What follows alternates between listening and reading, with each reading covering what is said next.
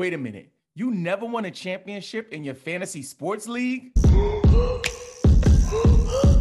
Welcome to Game Pick Fantasy. I'm your host, Robin Marks. You can connect with me on Instagram, Twitter, and TikTok at Game Pick Podcast. If you love fantasy sports and you want to crush your league this year, please subscribe to the channel. So, today we're going to talk about why you suck at fantasy sports. Now, I mean, no disrespect. I'm just letting you know that if you've been playing fantasy sports for a number of years, one year, two year, three year, four years, and you've never won a championship, something is wrong. And I got love for you. I want to see you win. However, after four years of not winning a championship, it's time to make a change. Reminds me of that Michael Jackson song. And I want to give a little disclaimer. This is not just for fantasy basketball. This could work for fantasy football. This could also work for fantasy baseball. For those of you who play fantasy hockey, I'm so sorry you have to go through that. The first reason you suck at fantasy sports is because you're bombing at your draft. What do I mean by that? You're not putting in the work. You're going into the draft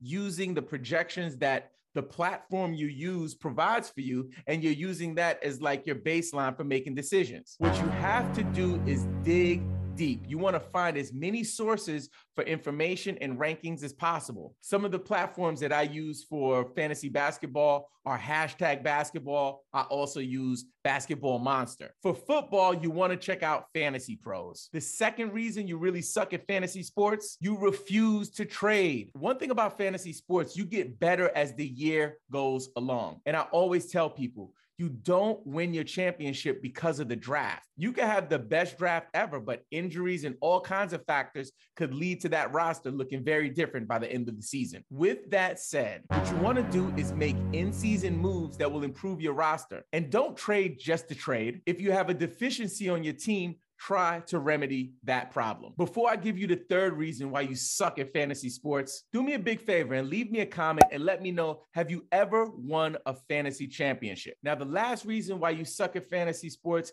is probably the most important. You don't play the waiver wire. I mean, you have to do this, especially in fantasy basketball, because there are days where some people have more players than you. And if you're not making uh, weekly acquisitions to get new players into your roster to cycle them in, you're really going to do yourself a disservice and you're going to minimize your chances of winning a championship. I hope this information helps you to win your first ever fantasy sports championship. And if you're interested in learning my strategy to execute trades in fantasy sports, please check out the next episode.